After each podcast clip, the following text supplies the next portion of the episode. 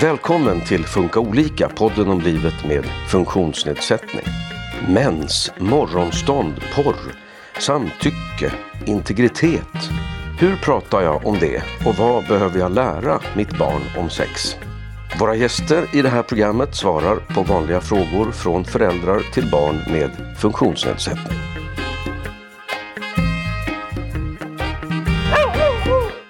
Jag heter Susanne Smedberg och eh, gäster som ska svara på frågor om sex i det här programmet är Sanna Karlsson. Hej Sanna! Hej Susanne!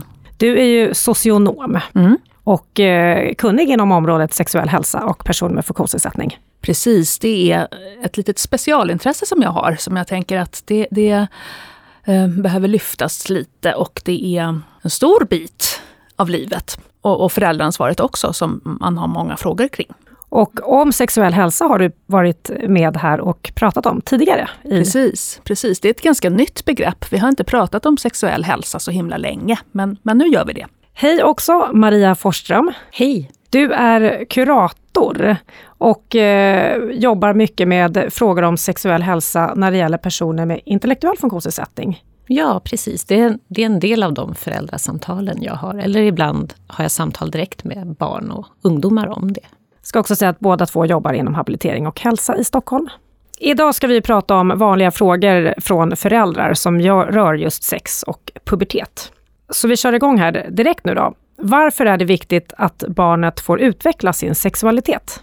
Jo, men det är en grundläggande, eh, ett grundläggande behov man har, en del av att vara människa. Så att eh, man behöver eh, förhålla sig till det på samma sätt som andra delar av att vara människa. Att man behöver äta och sova och röra på sig och träffas, träffa andra människor och så. Eh, sexualiteten är lika viktig. Hur kan man behöva stötta sitt eh, barn i det? Jag tänker att man behöver stötta sitt barn i det som man stöttar barnet inom andra områden, som att utveckla kommunikation eller klara sig i vardagen, självständighet. Och hur konkret? Det är att eh, i takt med barnets ålder börja prata om sexualitet och närhet. Mm. Men det handlar också om att redan från tidig ålder försöka stötta barnet i sin integritet och eh, identitetsuppfattning. Och det kan man göra på olika sätt. Vad är identitetsuppfattning? Vem är jag i världen? Mm. Eh, vem blir jag i relationer? Vad tycker jag om? Och där handlar det också om att vara noga med som förälder att, att så tidigt det går och utifrån barnets mognad och förståelse prata också om funktionsnedsättningen. Mm. Vissa barn har svårare till exempel med måttlig IF eller grav IF att greppa det. Mm, eh, och då kan det behöva vänta. Men barn med lindrig IF, det behöver man börja prata om med dem tidigt. Och hur skulle man kunna prata med dem om det då? Hur man pratar om med barn om deras funktionsnedsättning, ja, det kan man också göra på olika sätt. Det handlar om att eh, fråga barnet, har du några funderingar på varför du kanske är annorlunda i vissa sammanhang, varför du går i en annan typ av skola eller klass, eller varför du inte lär dig lika fort. Och undersöka vart barnet befinner sig i sina tankar. Och sen finns det jättebra filmer på habilitering.ses hemsida om IF. De kan man visa, men också Ninjakoll eh, som är en film som FUB har gjort en gång i tiden. Och den finns på Youtube. Ninjakoll om hjärnan är, är bra när man pratar om IF till exempel. Så det handlar om eh, inte just identifikation eh, som sexuell person utan vem man är i stort? Ja, vem man är i stort. Och, och sen efter det så kan man gå vidare kring det här med sexuell identitet, så tänker jag. Precis, och jag tänker också att um, könsidentitet kan vara viktigt att lyfta också. Att det, det kan man också behöva tänka kring. Och uh, det tänker man mindre kring uh, ofta. Mm, att uh, man behöver lyfta även med barn som har funktionsnedsättning. De får ofta ganska stereotypa informationer om hur det är att man är man eller kvinna, eller mamma och pappa och barn. Att mm. Det är så det är. Precis. Kanske inte heller ha så mycket att identifiera sig med i uh, populärkultur? Nej, eh, det finns inte jättemånga förebilder överhuvudtaget. Ibland kan det vara någon stereotyp person med funktionsnedsättning men det finns inte många olika personer att identifiera sig med. Och eh, ofta när man ser personer med funktionsnedsättning så är i media och i, i populärkultur så är det också utifrån att de har, är just funktionsnedsatta som de är med och inte på något sätt som eh, sig själva, eh, vare sig som sexuell eller på annat sätt en person, utan bara nedsatt funktion ofta. Att det är det man highlightar. Har alla möjlighet att utveckla sin sexualitet då, oavsett funktionsnedsättning? Ja, Absolut. Eh, då får man ju ta sexualitet som ett vitt begrepp. Alltså att det inte bara att ha samlag och få orgasm och så som hör till sexualiteten. Utan det handlar om att man, eh, hur man tar i andra, hur man vill bli berörd själv. Att man överhuvudtaget har ett, alltså ett sånt utbyte, hur man flörtar och vad man tycker om att göra tillsammans med andra. Så att eh, på så sätt så har ju alla tillgång till att utveckla sin sexualitet. Även om man är på väldigt tidig utvecklingsnivå så kan man ju kanske tycka om att bli kittlad. Då skulle man kunna säga att det är en form av sexualitet också. Tänk att det är ändå en privat eh, sak med sex och sexualitet. Eh, vad har man som förälder för rätt att lägga sig i det? Jag tänker att man har ju rätt att lägga sig i det på det sättet att man behöver visa att det här också går att prata om. För att det är ett viktigt område utifrån att sex kan vara någonting härligt och mysigt och som gör att man kan känna sig nära andra människor. Eh, men det kan också vara ett område där det händer jobbiga saker och där det begås övergrepp. Så därför så behöver man lägga sig i som förälder. Sen handlar det om att värna om barnets integritet och gränser. Jag tänker här att jag ska nämna Rädda Barnens eh, material Stopp min kropp. Där har de också på sin hemsida tips till föräldrar hur du pratar om mm. sexualitet. Med, nu står det tonåringar och sex, eh, men de tipsen är väldigt bra. Och att visa att det här är viktigt att prata om. Men, men att kanske börja prata om när man tar upp det i skolan eller när barnet blir lite äldre. Alltså slutet av mellanstadiet, mm. början av högstadiet tänker jag. Sen behöver man prata om eh, integritet och kroppsintegritet redan från det barnen är små. Och att på den här hemsidan så länkar barnen till, Rädda Barnen till en kroppsregler. De har fem punkter tror jag det är, som är jättebra. Där det bland annat handlar om att ingen ska få röra dina privata delar och du ska inte heller röra någon annans privata delar. Eh, fem tips till föräldrar. Och sånt är viktigt att lära sina barn från så tidig ålder som möjligt, tänker jag. Och sen så tänker jag att just det här eh, när man tittar på det görs eh, forskning eh, och andra undersökningar idag som visar att barn väldigt tidigt kommer i kontakt med till exempel porr. Så att det kan vara redan på lågstadiet mm. som eh, man ser saker på nätet som, som hör vuxenlivet till. Och eh, det behöver man ju som förälder ha lite koll på och kanske särskilt om man har ett barn som har svårigheter inom kognitiva eller exekutiva funktioner för att eh, ge en motbild till att det här, det är i och för sig inget som du ska skämmas över att du har sett, men du ska veta att det inte är på riktigt. Mm det är många barn som låter bli att berätta sådana här saker, för de tänker också att då kommer jag inte få surfa mer, då kommer jag inte få titta på Youtube mer, då kommer jag, de kommer ta telefonen. Ja. Så då låter man bli att berätta, så det är jätteviktigt. Straffa aldrig barnet genom att säga, då tar jag telefonen om du har varit inne på en sån här sida, utan säg att vad du än berättar så kommer jag inte ta bort telefonen Nej. eller iPaden. Men vi kan hitta vägar till att du inte behöver komma på de här sidorna hela tiden. Och de flesta telefonabonnemang har ju idag eh, spärrar och porrfilter som man kan köpa som fungerar bra, lägga till som tjänst på sitt abonnemang. Eh, det låter ju som att det är viktigt att prata med sitt barn om sex och sexualitet och vad som är okej och inte. Men finns det någon gräns för vad man ska prata om? Ja, jag tänker att man behöver ju inte dela med sig av sitt eget sexliv. Det, det, det är ju en, en eh, hård gräns. Det bör man inte göra eh, mer än i allmänna ordalag. Att nej, men jag är en sexuell person och jag tycker om sex, så kan man ju säga. Men sen så exakt vad, vad man tycker om att vilka sexuella praktiker eller handlingar, det, det bör man inte gå in på. Och sen så kan det också vara så ibland att barn går in väldigt, väldigt, att, att de berättar för föräldrar väldigt intima saker. Eh, och då är det också viktigt att man, just för att stötta barnets integritet, att man som förälder då markerar att det här är ingenting som du ska prata med mig om.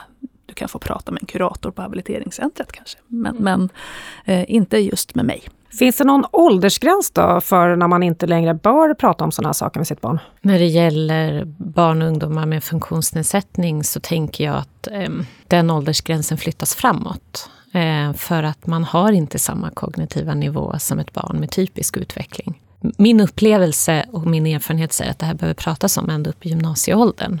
Eh, för barn med funktionsnedsättning eh, med kognitiva svårigheter. Sen tänker jag att det faktiskt är något annat om man, om man har en rörelsenedsättning utan kognitiv mm. påverkan. Mm. Om vi blir lite mer detaljerade här nu då, mm. eh, i sånt som man kan behöva prata med sitt barn om. Till exempel då, man har en ungdom och eh, det börjar bli liksom kroppsliga förändringar, hår på snoppen, bröst. Hur kan man behöva hantera det här som förälder? Jag tänker att det är viktigt att börja i tid där också. Mm. Det finns väldigt mycket fina böcker och material som man kan ehm, köpa hem. Till exempel så finns det en bok som heter Världens viktigaste bok som behandlar både kroppslig och social pubertet. Och eh, det är viktigt att göra det många gånger, kanske om man har funktionsnedsättning, och i tid. Så att man får, för det kan ju vara så att man behöver höra någonting från flera olika personer i, vid flera olika tillfällen. För att eh, liksom poletten ska trilla ner. Att det, man tar inte till sig det lika snabbt som, som kanske ett neurotypiskt barn. Och eh, jag tänker att det här kan man behöva börja med redan i åtta års åldern, sju, åtta. Sen så tänker jag att det kan vara viktigt för, för um, föräldrar till barn med ASD att veta att det kan vara jättesvårt med pubertet just på grund av att man tycker om att det är samma. Man gillar att kroppen är likadan. Så att när den plötsligt börjar växa eller att det bara kommer en ny liten leverfläck kan vara otroligt jobbigt. Så att det, det kan verkligen vara en sak som man också kan behöva prata om. Att det kom, din kropp kommer aldrig, eller kommer inte att vara likadan för alltid. Du kommer inte alltid vara barn. Sen kan det vara så att det skiljer sig på kroppslig pubertet och social pubertet. Och social pubertet det brukar man tänka är att när man börjar bli lite mer intresserad och få upp ögonen för eh, relationer och kanske sexuella och romantiska relationer med andra personer. Och det kan bli lite försenat när man har ASD. Att, eh, visst kan man ha gått igenom den kroppsliga puberteten, man kanske har sex med sig själv, men just det här intresset utåt, liksom att dela sin sexualitet med andra. Det kan komma väldigt mycket senare än det gör för de flesta eh, andra personer. Så att eh, vissa kanske inte intresserar sig förrän framåt 30 kan den sociala puberteten komma. Jag skulle vilja bara tillägga i det här, eh, privatliv. Eh, den Just appen. Den. den är bra. För den mm. är tydlig med bilder. Det är en app som finns för eh, särskolan om sex och kropp och relationer. Och där beskrivs den pubertala utvecklingen väldigt tydligt mm. och bra. Eh, och den kan man titta i föräldrar och barn tillsammans. Är det några saker som är specifika just kring puberteten, förändrad kropp? Jag tänker också så här mens för tjejer. Mm. Hur eh, pratar man om det? Jag tänker att man pratar om det det är viktigt att börja prata om det i tid, precis som Sanna säger. Eh, och det kan man också göra genom appen Privatliv eller genom att ha en bok att läsa. Sen är ju det här någonting som också särskolan ska ta upp. Man ska få undervisning om det här, precis som alla andra barn. Och det är ibland viktigt att bevaka som förälder, för att det finns en tendens att särskolan, eh, inte alla, men man hoppar lite över det här ämnet, eh, sexualkunskap. Eh, för att det fortfarande finns någon föreställning särskilt kring intellektuell funktionsnedsättning och sex, att det är farligt att prata om de här två sakerna Precis. ihop.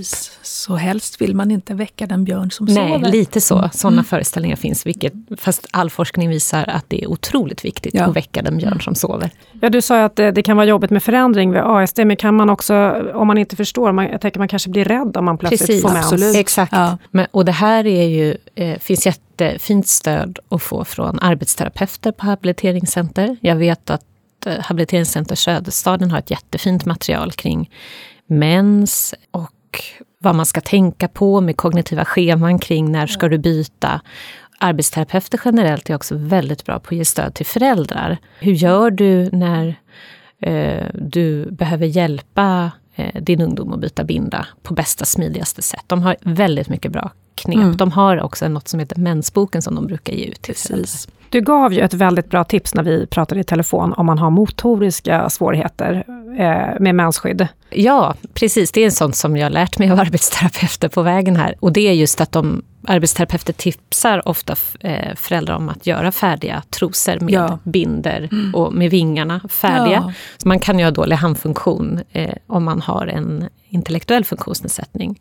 Då kan föräldern istället packa ner färdiga trosor med färdiga ja. mensskydd på i väskan istället för att eh, ungdomen ska klara det här själv i skolan till exempel. Vi har ju pratat lite mens, men eh, det är också vissa saker som är specifika om man har en pojkkropp. Mm. Vad kan man behöva prata om då? Ja, men det är just de här frågorna kring morgonstånd och eh, utlösning som ofta kommer till föräldrar. Och där behöver ofta barn och ungdomar, särskilt med lite måttlig IFL, intellektuell funktionsnedsättning, konkret information. Mm.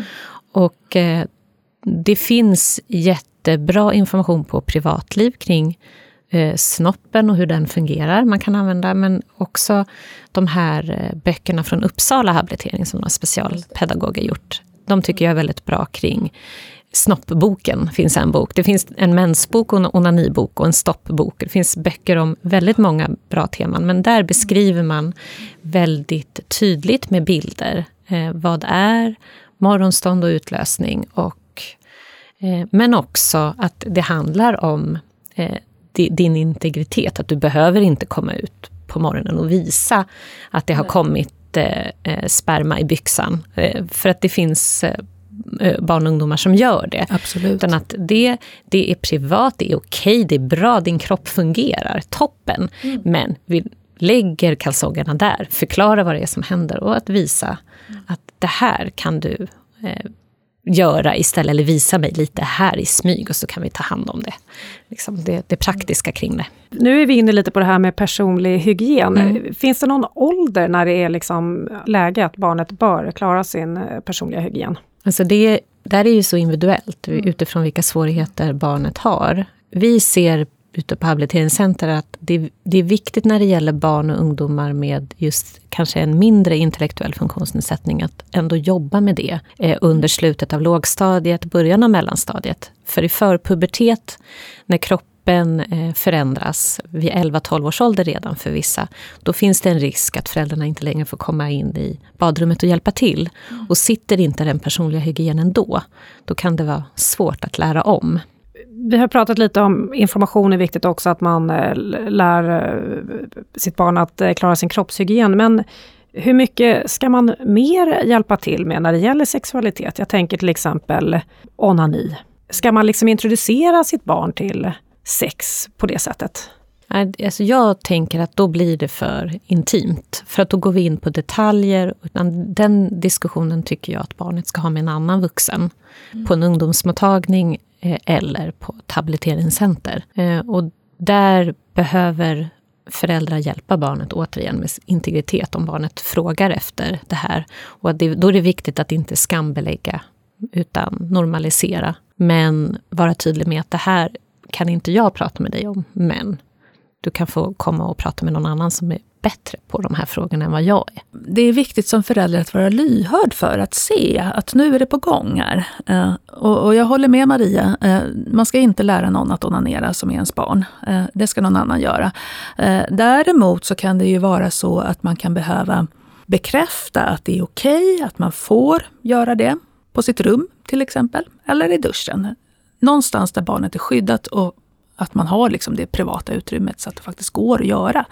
Så på så sätt så kan man inte blunda för eh, självsex som förälder. Får eh, barn med funktionsnedsättning alltid chans att eh, genom någon annan få hjälp att utveckla sin egen sexualitet och, och lära sig eh, onani och att det kan vara skönt? Nej, eh, det, skulle, alltså, det är väldigt olika. Vissa har väldigt bra stöd att utveckla sin sexuella hälsa, både från föräldrar och kanske personliga assistenter och skola och sånt där också. För andra är det ett helt blankt område, att man överhuvudtaget inte har tänkt på att eh, personen har en sexualitet. Och jag tänker att det handlar ju väldigt också mycket om hur mycket man är i behov av stöd. Om man har till exempel mycket rörelsenedsättning så att man inte kan eh, för att armarna räcker inte till eller något sånt där också. Då är det nog större risk att eh, om man inte ber om det så får man inte hjälpen att utveckla sin sexualitet. Vi har ju varit inne på det här med integritet. Eh, att det är viktigt eh, att lära sitt barn integritet tidigt. Hur gör man det på ett bra sätt? Jag tycker att det, man ska ta hjälp av Rädda Barnens eh, Stopp min kropp-material som också riktar sig till barn i olika åldrar. Och då börjar man med eh, att prata om att du behöver inte kramas om du inte vill. Mm. Eh, du mm, får själv tvätta dina privata delar, tydliggöra vilka är dina privata delar. Mm. Och det kan man försöka lära barn, eh, om det är möjligt, redan i förskoleålder. Absolut, och det kan vara viktigt som förälder att veta också att det här ingår även i förskolans mm. läroplan. Eh, sexualundervisning på den nivå som barnet befinner sig. Sen tänker jag att man behöver också lägga till just det här med sexuell hälsa-biten. Att det är faktiskt så att det kan vara skönt både ta på sig själv och när andra tar på en. Men att man alltid får bestämma själv om någon annan ska ta på en. Det kan också vara viktigt att eh, bejaka just det, mm. att, att det är, inte alltid riskfyllt, utan det kan också vara lustfyllt. Men bra-känslan, eh, just det här, liksom, den är jätteviktig att eh, lära barnen att hitta. Det här med att sätta gränser då och säga nej, hur lär man sitt barn det? Alltså, det kan ju vara bra att öva faktiskt konkret mm. hemma.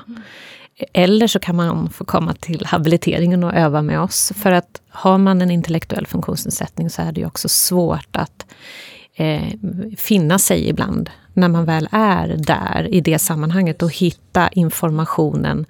Vad var det när jag inte ville nu igen jag skulle säga? Utan det behöver du öva konkret. Det räcker inte med att säga till ditt barn, säg nej. Utan det, det blir för svårt eh, och det behöver övas mycket.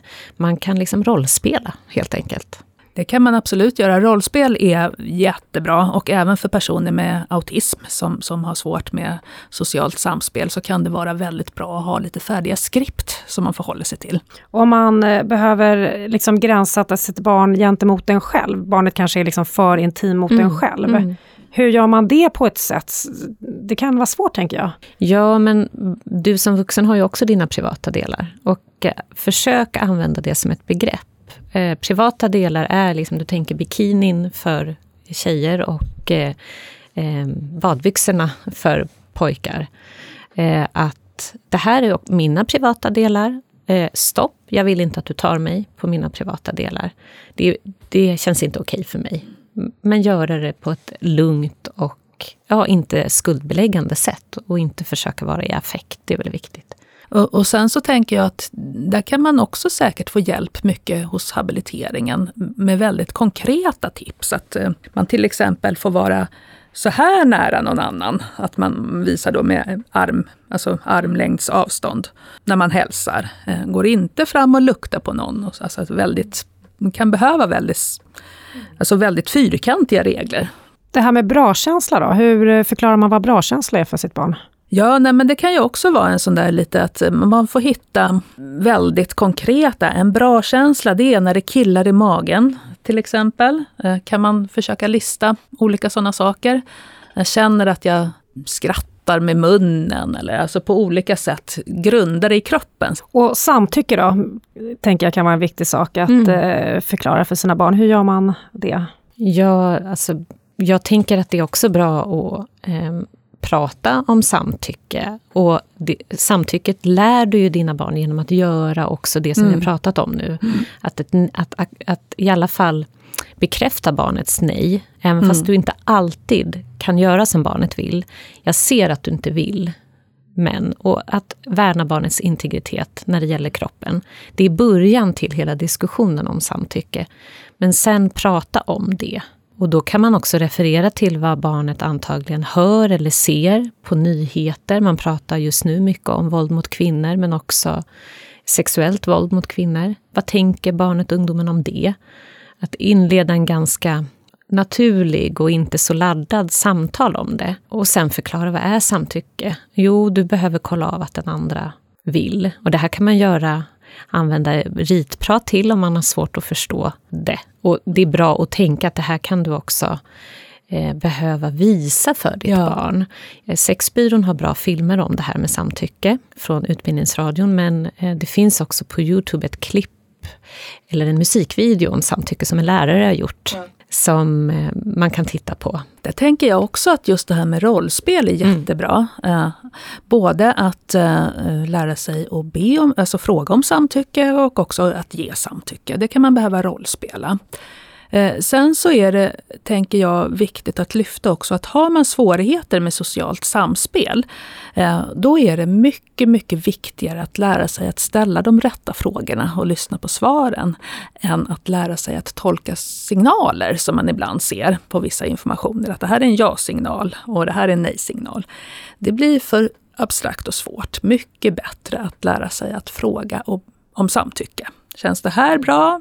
I vissa sexuella praktiker så har man ju väldigt eh, utformade system. Man har safe words, säkerhetsord, eh, om man vill att något ska sluta. Eh, man kan också ha olika system, rött, gult eller grönt. Om man vill att rött, då är det stopp. Gult är nu får vi vänta lite och grönt att nu kör vi. Sådana saker kan vara viktigt att tänka in även i, alltså det behöver inte vara någon speciell sexuell praktik, men att i sexualitet överhuvudtaget nu när samtycke eh, också är lagstadgat. Så att man, alla behöver lära sig det och kolla av det mycket mer. Eh, om vi eh, pratar lite om riskbeteende då, som kan vara bra för föräldrar att känna till. Jag börjar med dig då Maria. Eh, är det något som är bra att veta när det handlar om att ens barn har intellektuell funktionsnedsättning? Det är ju, man har ju då svårare att bedöma risker och att eh, förstå sociala relationer och interaktioner och kanske också ibland lista ut vad vill den här personen mig? Eh, är det en snäll person eller är det en person som är ute efter någonting jag inte vill? Det är svårare med de kopplingarna. Det är också svårare att tänka i konsekvenser. Mm. Så risken finns att man försätts i situationer där man inte hunnit med. Och sen är du där och då och egentligen inte vill, men har svårt att ta dig ut. Eh, och det här behövs, behöver ju föräldrar hjälpa barnet och ungdomarna med. Men också gäller ju det allt som finns i livet och alla relationer. Att öva i att eh, vad gör du när du inte vill? Hur säger du stopp? Eh, och då kan man också behöva rollspela konkret. Vad gör jag om jag befinner mig i en situation där jag blir obekväm? Vem kan jag ringa? Vad kan jag göra? Men också prata med barnet och ungdomen om det här, så att de blir medvetna om det själv. Och det hör ofta ihop med att prata om funktionsnedsättningen med barnet och ungdomen. Eh, för det kan många barn och ungdomar känna igen vid IF. Jag har svårare att tänka i flera led samtidigt och fort. Och hamnar ibland i situationer där det inte känns bra efteråt, att jag gjorde det där eller gick med på det där. Eh, och om barnet är medveten om det, då rustar du barnet eller ungdomen för att hantera de här situationerna bättre. Om ens barn har autism då, Sanna? Ja, det är lite um, likt, måste man säga. Att just det här um, problemlösningsförmågan kan vara lite nedsatt, eller mycket nedsatt, eh, beroende på individ. Sen så kan man, um, just tänker jag på autism, tänka också att man ofta har en ganska svartvit uppdelning av världen så att man kan försätta sig i riskfyllda situationer just för att man tänker att man faktiskt har rätt. Jag har rätt, och det har man ju på ett sätt, att gå i den här mörka parken eh, mitt i natten själv. Det är min mänskliga rättighet. Och eh, då kan man ihärda i det och inte tänka att det kanske är så att eh, jag har rätt, men konsekvenserna om någonting händer blir ändå på min bekostnad. Så att eh, det kan vara svårt också att eh, dels att man på olika sätt vill hävda sin rätt, men sen så kan det också vara svårt att man ehm, lär sig av tidigare erfarenheter så att man kan försätta sig i samma, och det kan ju också hänga ihop med, med IF, men också med autism, att man försätter sig i samma problematiska situation gång på gång på gång, för att man har inte riktigt förmågan att dra slutsatsen om att nu är jag i något liknande som jag var förra gången när det hände något jobbigt. ADHD då, är det några risker som är förknippade med den funktionsnedsättningen? Ja, eh, ADHD då är man ju ofta väldigt impulsiv. Så att eh, kanske inte alltid tänker igenom innan om det här var en bra idé eller inte. Så att det kan absolut spela in när jag tänker riskutsatthet. Att, att eh, nu var det så mysigt och kul så nu hoppar jag in i den här bilen. Att det kan gå snabbt utan att man tänker igenom. Hur jobbar man med det hos sitt barn då, så att barnet kanske blir lite mindre impulsivt eller vad jag ska säga? Ja, det finns ju många olika vägar att gå. Om, om man tänker just med ADHD så, så, finns det ju både pedagogik, man kan ju ibland också få medicin, alltså för att på något sätt hjälpa till att stävja den här impulsiviteten. Eh, men eh, det är väl eh, samma sak som vi har pratat om här.